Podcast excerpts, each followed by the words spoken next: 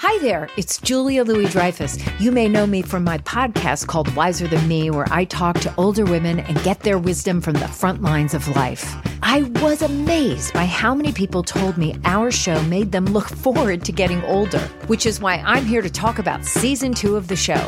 Sally Field, Billie Jean King, Beverly Johnson, Ina Garten, Bonnie Raitt, just to name a few. All hail old women. Wiser Than Me season two is out now from Lemonada Media.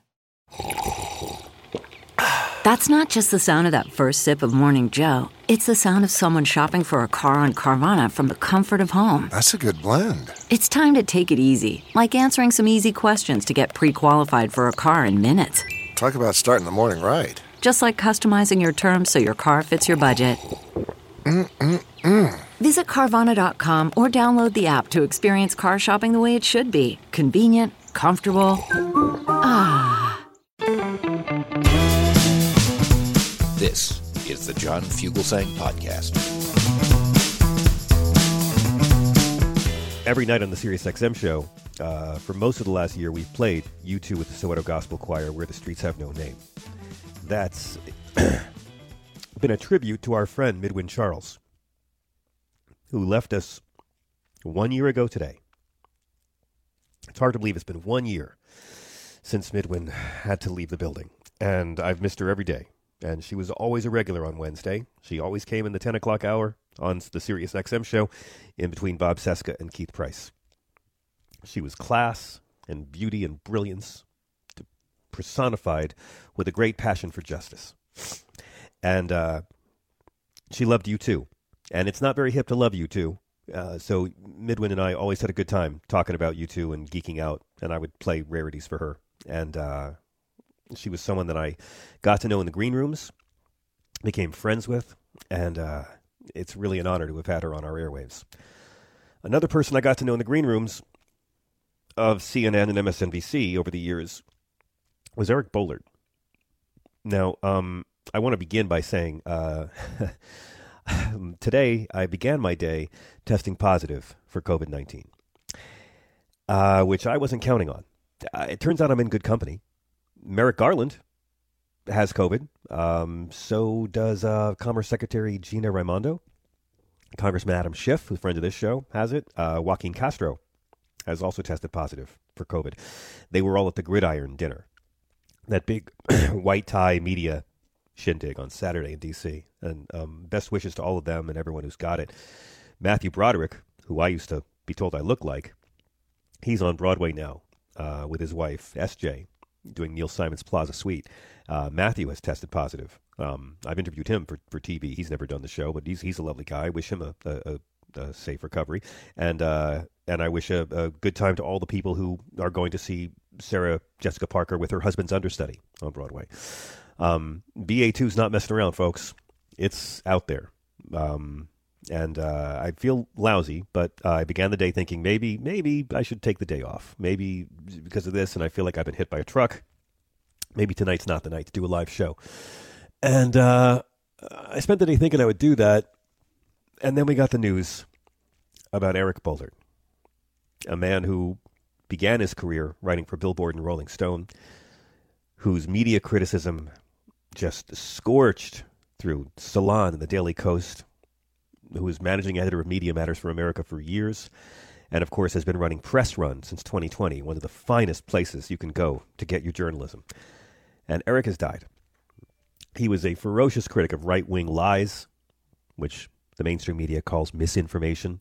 He took on hypocrisy, and he has died in New Jersey, riding his bike. He was struck by a train on his bicycle in Montclair, New Jersey. His wife confirmed this earlier.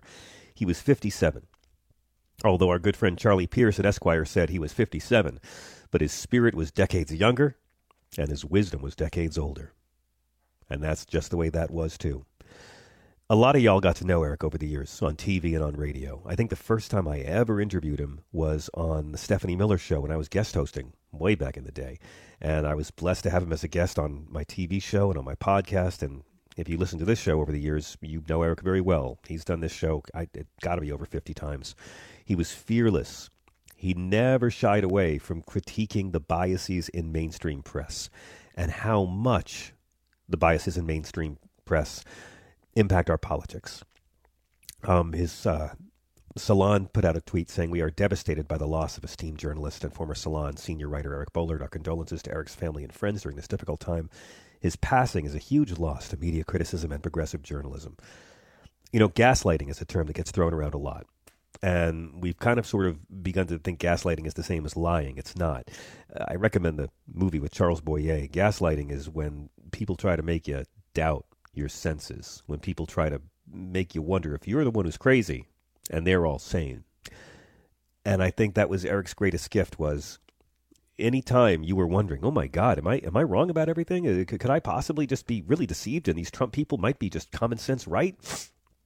Eric could cut through the bullshit and the lies and the disinformation, the double talk and jive and the rank fuckery of fascists, and he could do it elegantly with prose and passion. He was someone who blew up gaslighting. He was born in Utica, New York. He spent a bit of his childhood in Indiana, and then his family moved to Connecticut. He got his bachelor's uh, in Middle Eastern Studies at uh, UM Amherst. And as I mentioned, uh, one thing I had in common with him, we both sort of started our careers in the music industry. He at Billboard and Rolling Stone. I was a comedian who was doing VH1 nonsense. And he started Press Run because uh, he wanted to create, as he put it, an unfiltered, passionate, and proudly progressive critique of the political press in the age of Trump. And that's what he did. He didn't just make jokes about politicians, he took on how the press shapes our opinions. Soledad O'Brien, who I've worked with a lot and has been on this show, she said, A terrible loss. We've lost an awesome human being, handsome, cool, witty dude who kicked ass on our behalf, crazy devotion to facts, context, and good reporting, enemy of BS, fake news. We can't fix this American mess if we don't fix the press.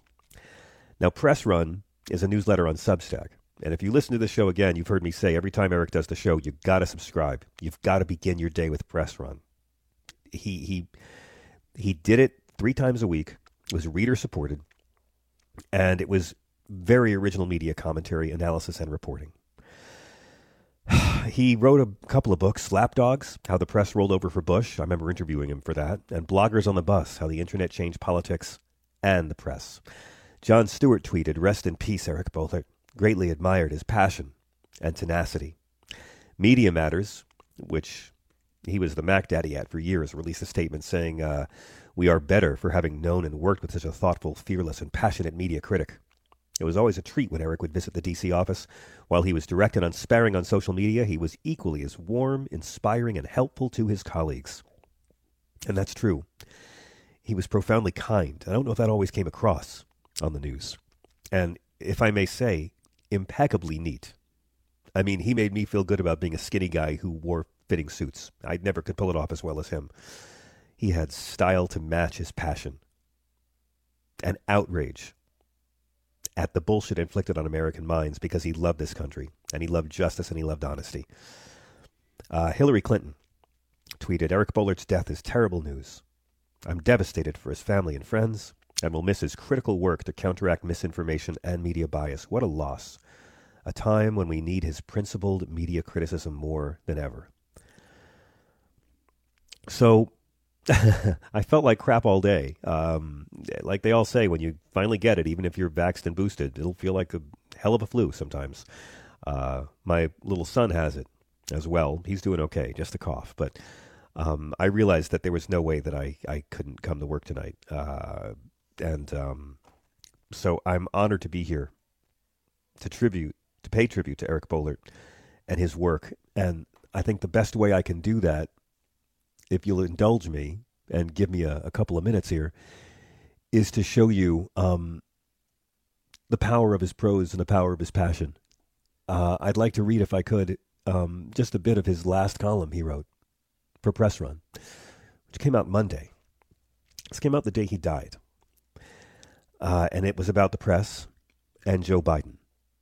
And look, I don't claim to be a journalist. I've never been a journalist. I admire real journalists. I'm I'm a comedian. I'm a vulgar vaudevillian who likes to tell jokes about politics. And I'm a broadcaster who came from TV and likes to interview interesting people who are smarter or more moral or funny than me. Eric was more than a journalist. He was a journalist journalist. And um, if you will give me the honor, I would like to share his words with you. Like clockwork, The first Friday of the month brought another blockbuster jobs report. The U.S. economy under President Joe Biden added another 400,000 plus new jobs in March, it was announced last week. Biden is currently on pace, during his first two full years in office, to oversee the creation of 10 million new jobs and an unemployment rate tumbling all the way down to 3%. That would be an unprecedented accomplishment in U.S. history.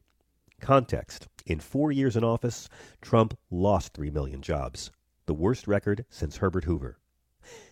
Yet the press shrugs off the good news, determined to keep Biden pinned down. The reality is that one strong jobs report does not snap the administration out of its current circumstances, Politico stressed Friday afternoon. How about 11 straight strong job reports? Would that do the trick? Because the U.S. economy under Biden has been adding more than 400,000 jobs per month for 11 straight months. The glaring disconnect between reality and how the press depicts White House accomplishments means a key question lingers. Why is the press rooting against Biden? Is the press either hoping for a Trump return to the White House? Or at least committed to keeping Biden down so the 2024 rematch will be close and entertaining for the press to cover? Is that why the Ginni Thomas insurrection story was politely marched off the stage after just a few days of coverage last week by the same news outlets that are now in year three of their dogged Hunter Biden reporting? ABC this week included 19 references to Hunter Biden yesterday. Just look at the relentlessly dour economic coverage. For the press, inflation remains the dominant bad news for Dems economic story. Even on Friday, the day the stellar jobs report was released, inflation was mentioned on cable news nearly as often as jobs, according to TVEyes.com. Axios contorted itself by claiming Biden's promise to add millions of new jobs, which he's already accomplished, was being threatened because there aren't enough workers, because so few people are out of work, or something. The home run report itself was often depicted as a mixed bag. These were just some of the glass half empty headlines that appeared in the wake of the latest runaway numbers. CNN America's job market is on fire. Here's why it doesn't feel like it. CNN Booming job growth is a double edged sword for Joe Biden. CNN Why a great jobs report can't save Joe Biden.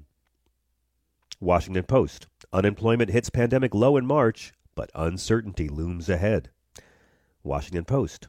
Biden gets a strong jobs report, but a sour mood still prevails. Totally normal journalism, right? The president announces another blockbuster jobs report, and the press presents it as borderline bad news. Note that the above headlines about the sour mood prevailing despite the great jobs and how uncertainty looms came from the Post, the same outlet that slotted the March jobs report into 87th place on its website for Friday. That afternoon, readers on the Daily's homepage had to scroll down 87 headlines before they saw the first reference to the great economic news. Among the headlines that ran higher on the Post site that afternoon were What's the best way to share my old home videos? And The Duke North Carolina rivalry by the numbers. On air, CNN also downplayed the jobs report, according to Dean Baker, senior economist uh, for the Center for Economic and Policy Research. Quote, CNN's coverage of the report quickly turned to inflation, he wrote. In its more general coverage of the economy, the jobs report, which tells us about the employment and earning situation for more than 160 million people, was barely a blip.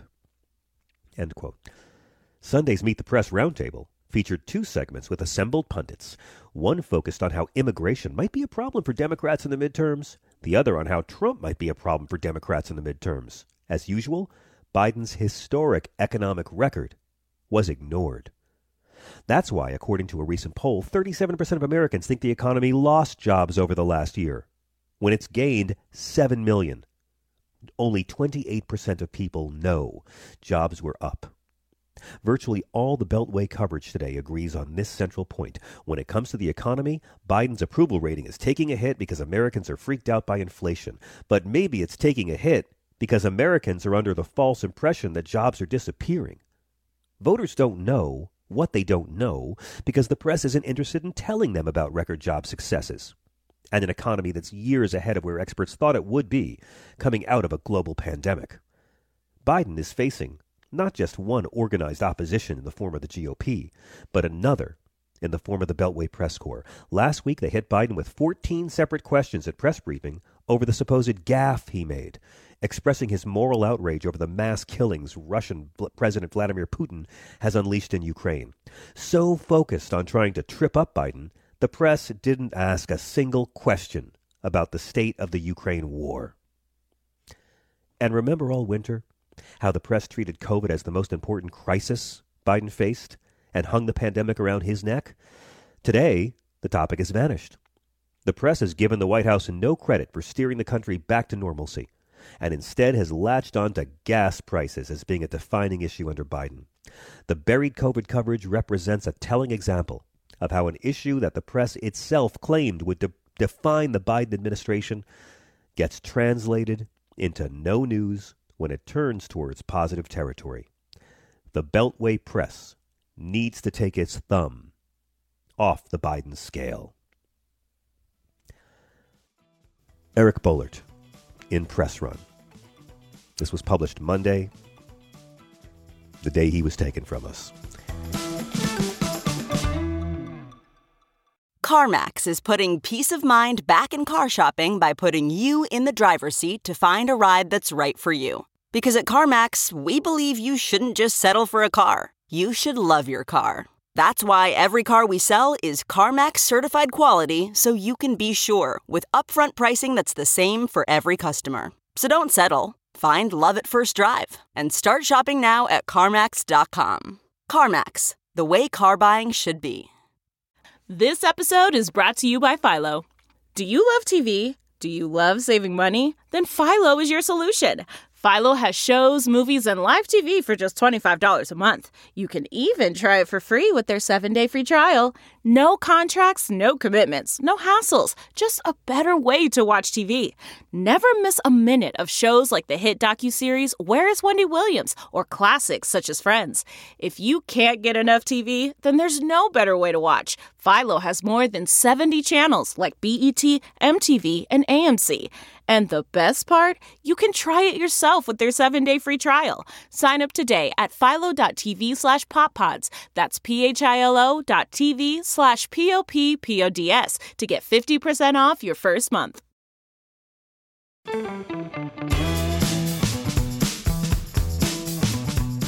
This week, Pope Francis officially apologized to Indigenous Canadians for the horrific abuse inflicted upon Native children in residential schools. Canada has only begun a reckoning that the U.S. hasn't even considered yet.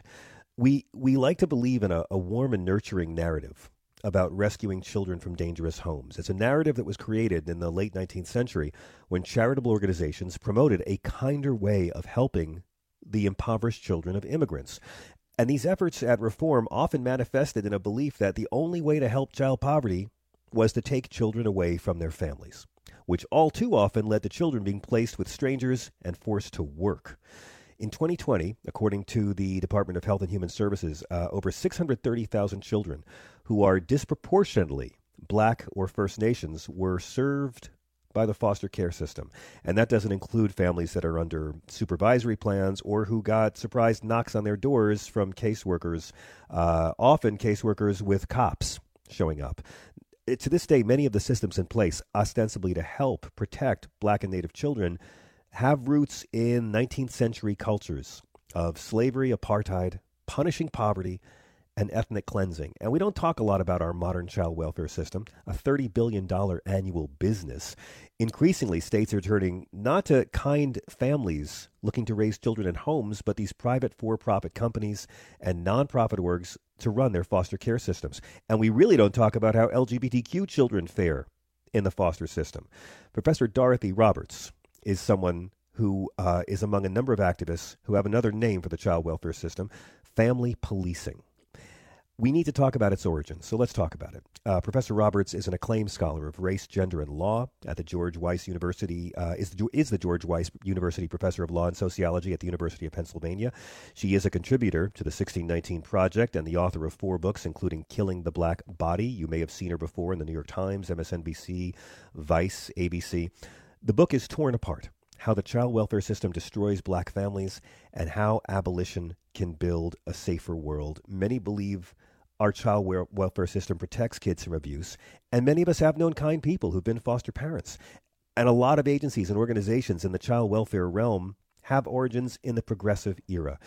But that doesn't mean the practices are progressive today. It's a pleasure to welcome Professor Roberts. Thank you so much, John, for that wonderful introduction. You really captured what I'm trying to get across in my book, and I appreciate it. Well, most of us want to believe it is a compassionate culture. Uh, we're desperate to believe it, and we're not really sold a very nuanced portion of it. But it, it is true that a lot of these organizations in the child welfare system do have their origin in the, in the progressive era when they formed out of out of real human concerns for child labor and the living conditions in tenement housing. Correct? That's true. That's one part of it. But we would have to go further back to look at its origins in slavery and the separation of Black families at the will exactly. of enslavers, you know, to understand why it is that Black families are so easily separated today. We'd have to go after that to the Civil, the Civil War, after the Civil War, when Black families were finally liberated from slavery, but there was a white supremacist backlash that included not just convict leasing and incarceration that we hear about, but also apprenticeship of Black yes. children back yes. often to the very people who enslaved them. And then, of course, the use of child removal as a weapon of war by the US government against Native tribes during the so called Indian Wars. And after that, the adoption policy that deliberately took Native children from their homes and put them in white run institutions and also to be adopted by white families. So we would have to take that history into account. Yes. And even during the progressive era, Black children were left out of these caring institutions. And even then, they were based on the idea, as you so rightly said, that the way to deal with poverty is to take children away from their families rather than restructuring our society to yes. end poverty. And so uh, that story is true that there was this reform that progressives, but also others that had very negative views of impoverished people. Uh, that fueled this new way of putting children in foster care.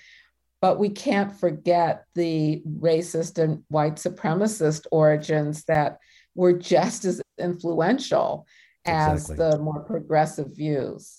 I, I, that's why I love that your book tells the deeper story and that you actually put child protective care in the larger construct of U.S. history because there really is a lineage between black people enduring the forced separation of their families at the auction block to right. what we've seen today, to what the Pope apologized for in Canada this week. Uh, a- after slavery ended, I know courts would often determine that uh, black parents were just negligent right. randomly and order their kids yeah. pretty much just to be into indentured servitude, right? Just legal slavery. Exactly. So after the Civil War ended, there was this move in Southern states to re enslave Black people uh, yep. through a number of means, but one of them was through the court system. And this is why it's so similar to what happens today. These are judges adjudicating Black parents as neglectful because of the harms of structural racism. These were people who were just emancipated from being enslaved. And of course, there wasn't a real concern for the welfare of these children. It was just uh, guys to be able to put them back to work for their former enslavers or other former enslavers. And at the same time, this is going on in America in the late 1800s. The U.S. military was going after indigenous tribes and using child removal as pretty much a weapon of war. It was a weapon of war. Exactly. It was literally a weapon of war. It was the US military that devised this plan to take Native children from their homes and put them basically in detention centers. You know, they called them boarding schools. Residential schools in Canada, yeah. It's very, very much the same idea and the same kind of treatment where they were stripped of their culture. They the boys had to cut their hair, Uh, they had to dress in Western clothing, and they were also made to work. They, yeah. they worked. And this was a deliberate way of dispossessing tribes of children in the same way they were dispossessing tribes of land. Uh, it was a military tactic.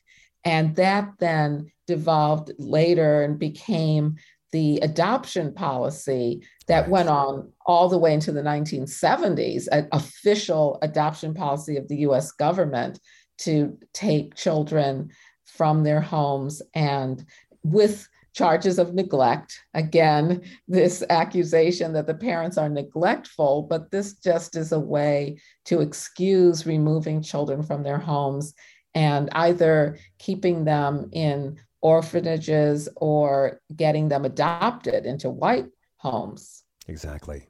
And and it really in the case of Indian children was ethnic cleansing in every sense of the word. And this is really the origin of the child welfare system we've inherited in our century. Yes, yes that's right. So uh, there were tribes that were literally destroyed not just decimated in the sense that they were reduced in numbers, but there were some smaller tribes that were destroyed by this practice because so many children were taken away from their families and their tribal units and their communities. Uh, so, yeah, it, it is a way of destroying, and if not completely destroying, a way of so disrupting marginalized communities yep. that they it's hard for them to resist oppression. It's a form of oppression, breaking up families, taking children away from their loved ones and putting them in harmful institutions that disrupt their education, disrupt their social relationships, disrupt their health care, uh, that leads to high rates of incarceration. You know, these are really serious threats to the survival or healthy thriving of communities. And it's also a way of blaming these parents for the harms to their children. So it's both at the practical level, right? Interfering in relationships, uh, in communities and neighborhoods, but also a way of persuading the broader public that the reason why these children are suffering from disadvantages is because of their parents, not because of structural inequality. And so it's a deterrent to social change. And it's a it's a it's a real toxic myth to this day rather than say well you have these social ills because of poverty the mentality was no no no you have poverty because of your social ills. The the philosophy was that you know the best way to address child poverty is to take them away from their families and put them in strangers homes and send them off to work. What what were orphan trains professor? Can you explain that? Ah. i had never heard of orphan trains before. Oh really? Okay yeah. so orphan trains were uh, the idea of uh, char- charitable organizations during the late 1800s, originally in New York City.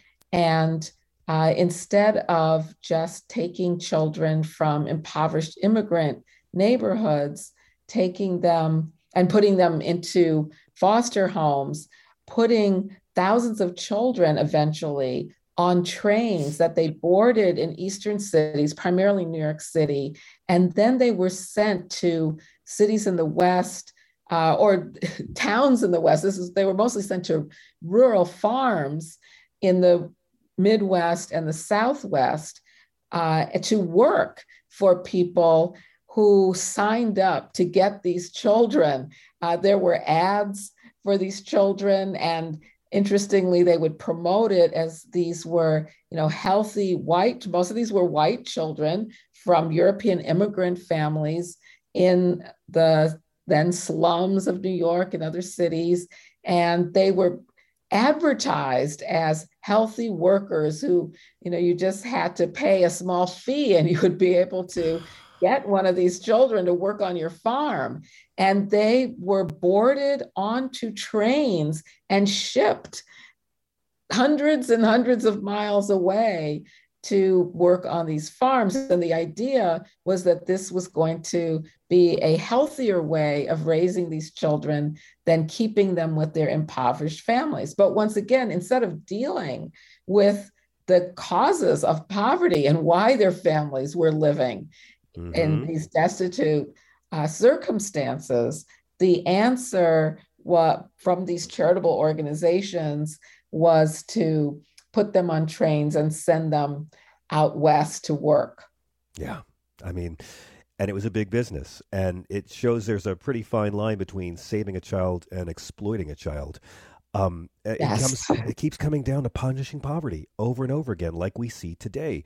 Uh, let, let me ask you about the financial aspect of all of this because um, I was shocked reading about you know the ads for the able-bodied children coming in yes. on the orphan trains. Right. Today, uh, child welfare is, as you know, a multi-billion dollar industry. Right. Where does that money come from, Professor? Is is is and and what has privatization done to this system? Okay. Yeah. So the that thirty billion dollars is a combination of federal funding. Uh, the federal government sends funds to states and localities to be able to pay for the costs of maintaining children away from their families. That's where most of the money is spent. 10 times as much money is spent on uh, foster care costs and also adoption subsidies, but both maintaining children outside of their families as is spent on services to intact families. So there's the, the federal budget, and then states and cities also have their own uh, contribution of their funds as well. And if you add it all up, estimates are it comes to about $30 billion a year that's spent on these services, again, mostly uh, removing children and maintaining yeah. them outside of the home. And right. so that's the funding of it. That's the, you know, big part of what I call the foster industrial complex is the funding of it uh, and also the way in which this funding goes mostly toward child removal, not toward supporting children living at home with their yes. family. Yes. Giving them money right to the caregivers, their family caregivers. Uh, instead, more money is given through the system to uh, substitute caregivers, whether they're families and children are in homes or whether they're to institutions. Now, you mentioned privatization. Yes. Increasingly, states are turning to private companies. These might be for profit or nonprofit, but the point is they are private companies that are receiving fees based on contracts with public child welfare departments and that those fees go to maintaining foster children outside their home to mm-hmm. finding foster parents paying uh, foster caretakers or institutions group homes residential therapeutic centers money to care for children and so uh, and the the companies take some of that money to, to administer their programs and to pay for the staff and yeah, the CEO that's it. of the company a lot of people, and all a lot of jobs, a lot of lot of jobs a lot here. Of jobs. There's so many people. The caseworkers make money. The supervisors, the administrators in child welfare departments, the, the public administrators, but then also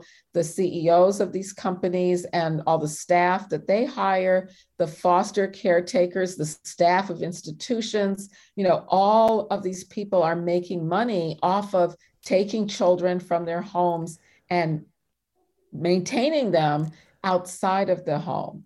So it's a huge amount. And if I could mention one other dimension of it, Please. is the way in which, in most states, child welfare departments take the benefits uh, through Social Security that children would get for disability or survivor benefits if their parents are deceased. And that those benefits that are owed to the children, these child welfare departments become the legal financial representatives of the children and they simply take the money for themselves yeah. not you know they say it's in, to reimburse themselves for the cost of maintaining these children in foster care but it's not as if they are actually uh, separating the funds for each child and That's giving it. it. back to the child. It this goes into the pot of you know the coffers of the That's to it. pay off the budget. And so you have children who should have been getting hundreds or thousands of dollars over the course of the time they're in foster care, and instead they get none of it directly. Uh, n- not to mention that the state has taken these children away from their families and they have an obligation then to take care of the children. Yeah. They should be able to claim, well, we want to be reimbursed for taking care of you after you've taken them by force away from their families. They have an obligation to take care of these children. They have funding to take care of the children. So this is just a way, a strategy to exploit, as you mentioned, the thin line between protection and exploitation to exploit these children. And again, foster care, de- um, well, child welfare departments enter into big contracts, sometimes multi million dollar contracts with companies that are specializing in how to find children who are owed benefits and then uh, they strategize how to increase the number of those children in foster care, putting them into foster care so that the state can get their benefits. Exactly. Uh, exactly. Yeah. And, and and again, I I I want to I want to stress. I have no doubt there are many compassionate individuals working in this system who really care about children. But the point is, this system is the descendant of these insidious systems in the 1800s.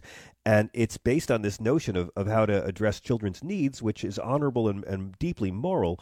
But it's rather than spending the money to help the material needs or the Right. mental health needs of these families in poverty, they're not Yeah. spending the money to help the families in poverty. They're spending the money to maintain the system. Ex- exactly. So, one point I think your listeners should uh, be aware of is that the vast majority of children removed from their homes and put in foster care are there because their parents were alleged to have neglected them, uh, not because they were accused of physical or sexual abuse. It's only 16 or 17 percent of the children in foster care are there because of sexual or physical abuse. All That's the right. rest are there for neglect. And most states, well, really every state, defines neglect in a way that gets confused with poverty. It's basically that the parents aren't providing the material needs of the children, and that's because they can't afford it.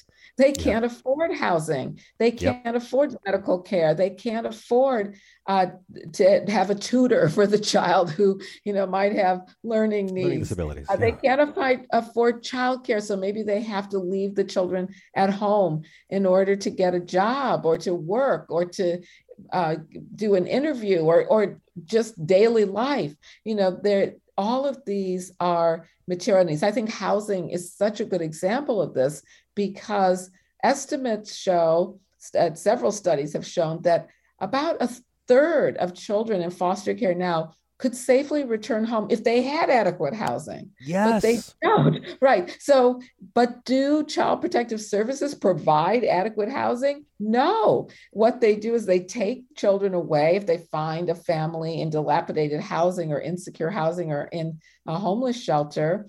They take the children away, put them in foster care, and then tell the parents they have to find housing if they want to get their children back. Exactly. They don't provide the housing. So uh, this is is absolutely a way of punishing poverty and dealing with it in in a with an approach that doesn't address the poverty. It it, blames the parents as if there's some kind of pathological monsters who don't want to take care of their children. That's not the reason why. And so that's why you're making a good point, I think, that many people get involved in this system as caseworkers or as foster caretakers because they have a concern for children, but they're they can't uh, uh, achieve their objectives because they're doing it in a system that is designed to harm children. It's designed to punish poverty. It's Yes. not designed to keep children safe and really support their welfare. And so, you know, we we need a completely different approach to how to do that so that these well-meaning people can actually participate in creating ways that Exactly. really would keep children safe. Exactly. I do want to bend over backwards a bit to say that there are good people within the system, but the parallels course. punishing poverty with more poverty, punishing poverty with taking children away, and and let's be honest, another common parallel to the late 1800s, um, exploiting racist myths about Oh. black or Indian families Oh, to yeah. keep the system rolling along. Right. Why is it that today, in 2022, it is still the case that Black and Indigenous families or Native families are still the most likely to be separated? Why is that? It's not just a coincidence that it was in the late 1800s, it was a deliberate attack on these people. And now today it just happens that they're the ones. Uh, they're Yeah. far more likely. And uh, Black children are uh, fif- it- the, one recent study found that 53% of Black children in America will experience a child welfare investigation at some point in their childhood before they turn 18. And one in 10 will be removed from their right. home by the time they turn 18. These are astronomical numbers. I mean, just think about it. Of Over course. half of Black children experience a child welfare investigation. That either, you know, It's- either it's- something is it's, uh, wrong with our mind-boggling. society. It really is. It's really mind boggling. And it cannot be that the best way to address the needs of half of Black children is to investigate and accuse their parents. You know, there has to be a more structural way of addressing the reasons why Black children are in need. And- Thirty billion a year would keep a lot of families together. A lot of families in poverty could stay together with thirty billion a year and be lifted out of poverty. Yeah, Absolutely. And, you know, we, it should be even more than that, but not devoted to separating families, but devoting to meet the needs of families. We already know this is very well documented, and we can even see it from our experiences during the pandemic that the best way to reduce child poverty and to improve the welfare of children in poverty is to simply give cash benefits, income, no Yeah. strings attached to their primary caretakers or the. Cherokee Nation and, and the Cherokee Nation in North Carolina has proven that by dividing Yeah. their casino revenues evenly among the tribe, and every member gets eleven thousand dollars a year, and all Right. these social ills of suicide and alcoholism and incarceration have gone away with the payments. Exactly. Exactly. Um, That's one of many studies that have shown that. And we can see even now, just in the last couple years, with the uh, child tax credits and checks actually going out to families, that we can see an improvement in welfare. And by the way, in New York City, during the lockdown, where child protective services basically shut down, except for in cases of child uh, fatalities, the fatality rate went down during this period. That's right. And there was no evidence of increase in child abuse. And why? Because families were getting income supplements during the time, and also because there were networks of community based mutual aid that sprang into action to actually provide groceries you know, to people, Exactly. to provide diapers for Exactly. babies, to provide childcare. So we know this. We know what would be better. And yet, most yet- Americans, partly because they don't know what's going on in this system, but or, or because of beliefs they have that poor parents don't know how to take care of their children, especially if they're Black and Indigenous. You know, these are stereotypes that fuel this system. And uh, and so what we know would help children isn't happening. And all I'm calling for in my book, Torn Apart, is let's end this brutal way of addressing children's needs that traumatize them and throw them into Exactly. danger. Uh, and instead turn to what we already know would work far better to protect them and keep them safe and improve their welfare. That's why I love the book because it is so much outrage and yet so much hope and so many good ideas. And before I let you go, I got to cover sure. one more aspect we haven't even discussed yet, okay. which is um, despite all the facts and statistics we have, there's no way to measure the harm of separation of families. Uh, and, and, there's no way to measure the harm the legal system can do. You know better than me how many kids report that when they age out, of foster care, whether it's 18 yeah. or, or 21, it's right. different for every state, I know. Right. Um, right. Many of these agencies just leave them on their own, maybe with Absolutely. maybe with a few dollars in their pocket, uh, you know, maybe dropped off at a shelter, but they are they are when the system's done with them, the system spits them out whether they're ready or not. And what happens then, professor? Well, what happens then is disproportionate numbers at high rates become homeless uh, they end up incarcerated. Uh, mm-hmm. they end up uh, without a steady income, and they end up with mental health disorders uh, as a result of the trauma of not only spending time in foster care. And if you enter foster care, for example, as a Black teenager, you, you there is a high uh, probability that you will at some point spend time in one of these institutions. And those are very traumatic. I give a few cases in the book of children being killed in these yeah. institutions by staff uh, or being severely injured, sexual violence that goes on as well. And That's so right. many of these children have already been traumatized. And if they've aged out, it's probably uh, likely that their parental the, the rights of their parents have been terminated, which means they have no legal relationship to uh, any to adults who could exactly. give them support and guidance. And as you said, Many are just dropped off at a Y or at a homeless shelter with a little bit of money in their pockets, which makes it all the more galling that some of them would have had thousands of dollars in survivor benefits or disability benefits if the state didn't take it away from them. And now they're left to fend for themselves. I mean, even a child in a nurturing home would find it difficult at age 18 or 21 to fend for themselves. They may be high school dropouts. Um, they're very low rates of college uh, right. attendance by children who age out of foster care. And so now I have to say, to be fair, some states and the federal government have passed laws that provide now for some kind of training at the, you know right when you're about to age out of foster care like kind of like life skills training.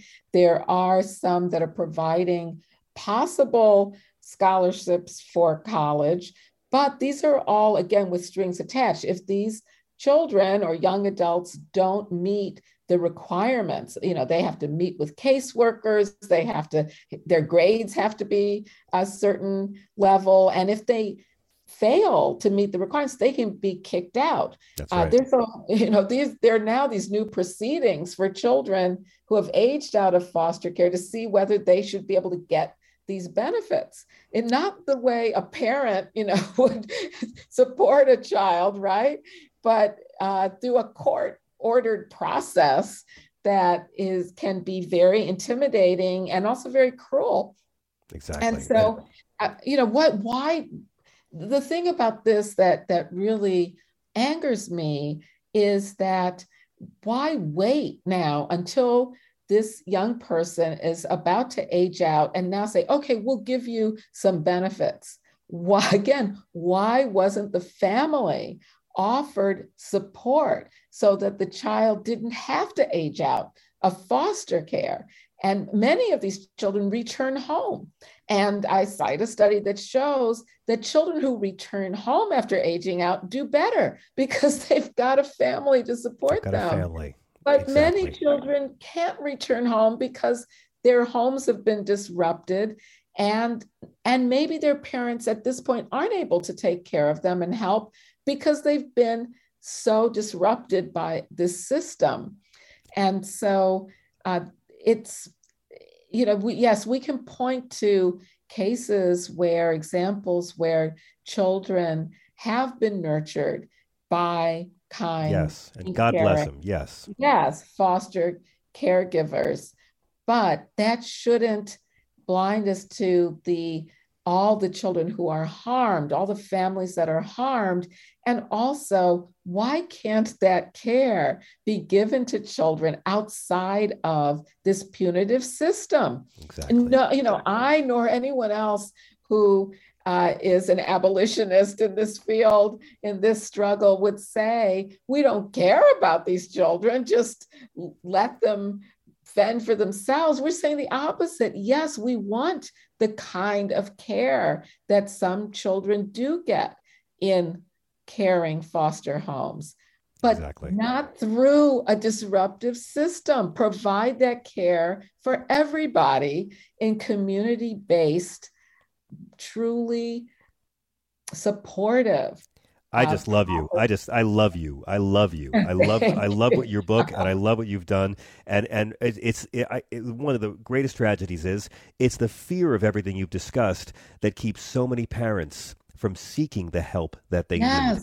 Uh, Professor Dorothy Roberts, the book is Torn Apart How the Child Welfare System Destroys Black Families and How Abolition Can Build a Safer World. You are doing the Lord's work. How can our listeners follow you and keep up with what you're doing? Thank you. Well, I'm on Twitter, uh, Dorothy E. Roberts. So at Dorothy E. Roberts on Twitter. Uh, I have uh, a website that's also Dorothy E. Roberts dot what would it be dot org I guess. I think that's right. And if you Google me, Dorothy Roberts, I'm at University of Pennsylvania. Um, I have web pages both in the sociology department and in the Africana Studies department and the law school. So those are all Brilliant. ways you can find me. Such a pleasure. I needed this conversation today. Thank you so much for joining us. Thank you. Thank you. We'll be right back. Okay, picture this. It's Friday afternoon when a thought hits you. I can spend another weekend doing the same old whatever, or I can hop into my all new Hyundai Santa Fe and hit the road. With available HTRAC, all wheel drive, and three row seating, my whole family can head deep into the wild. Conquer the weekend in the all new Hyundai Santa Fe. Visit HyundaiUSA.com or call 562-314-4603 for more details. Hyundai, there's joy in every journey. Okay, picture this. It's Friday afternoon when a thought hits you. I can spend another weekend doing the same old whatever, or I can hop into my all new Hyundai Santa Fe and hit the road. With available HTRAC, all wheel drive, and three row seating, my whole family can head deep into the wild. Conquer the weekend in the all new Hyundai Santa Fe. Visit HyundaiUSA.com or call 562-314-4603 for more details. Hyundai, there's joy in every journey.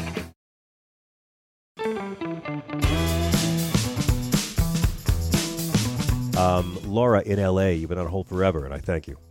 Hi. Laura. Hi. I wanted to. I had two things about being a foster parent, Please. and uh, one about Eric Boehlert.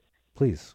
Um, all right. Well, um, I started getting the press run, and um, I would email Eric all good stories. Well, on PBS NewsHour, Judy Woodruff would say this good stuff about Biden, and so I sent like four different emails. Margaret Brennan or Judy Woodruff. It was always the women, but on these you know nonprofit uh, news organizations. Well, Margaret Brennan, um, CBS, uh, but PBS NewsHour mostly w- was saying good factual things about the Biden administration.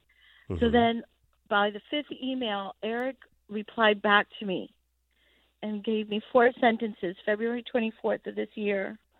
He goes, "I will always remember you, Laura. You're trying to put a positive on near heart attack days I have with corporate media. Wow. Keep it up." wow. And so that's Wow. what I have from Eric. That's a blessing. Here I'm thinking, you know, I'm just sending an email to Nowheresville. Um, You want to? You might want to try to share that story with uh, with Stephanie Miller and with Eric's family if you if you can if you can. That's a really lovely story. Thank you. Well, also Hillary Clinton put out a tweet today about. Yeah, I read that earlier. so I Yeah. So I didn't know that um, he was that far. And are we allowed to hate trains? Because um, Joe Biden loves trains. I love trains. Yeah, you can. You can. Uh, we don't know what happened. I don't know how this the New happened. Jersey train, yeah, some train that he was Yeah. riding his bike by. Yeah, I don't understand. I, I'm a bicyclist. I, I don't know how it happened. It's just uh, it's just horrible on every level. And it's such a loss, and it's hopefully will motivate He all might of us have had to. earbuds on and Yeah, that's hear it. that's what Bob thought might have happened. Yeah, things. Yeah. Well, thank you for your kind words. I really appreciate it. But just so that you know, as a uh, my husband and I fostered four different kids, Wow. and uh, one we got the mother back. She was on drugs, and we Mhm. worked to help rehabilitate her. Amazing. And um, this Easter, that's the thing that uh, your guest brought up was there's nowhere to go once they're out of the system. Yep. And so this, I'm a widow now. My husband was in the Air Force and was killed in Afghanistan. And Oh, no. um, um, so at Easter, I have a bunch of kids, and they have kids, so they're all coming to visit me at Easter, and uh, I always welcome everyone, and um, because that's what you have to think of if you want to IVF kids, why not foster or adopt? Because where do you think these kids go during the holidays uh, once Yep. they're out of the system? They don't Yep. have anybody. Yeah, So and we went through we went through all the problems on the system. Uh, One thing that can help the system uh, until it, there's proper reform is you know good people doing it. And uh, I'd love to see some of these Mentors. anti-abortion rights people. I'd love to see some of these anti-abortion rights people put their money where their mouth is and adopt more kids too. Thank you so much for Oh, the I call, Laura. Uh, that's that's one way when all these anti-abortion people, I say, how many kids have you adopted or fostered? And that's how I Word. shut them up. That's all. Thank you, thank you, Laura.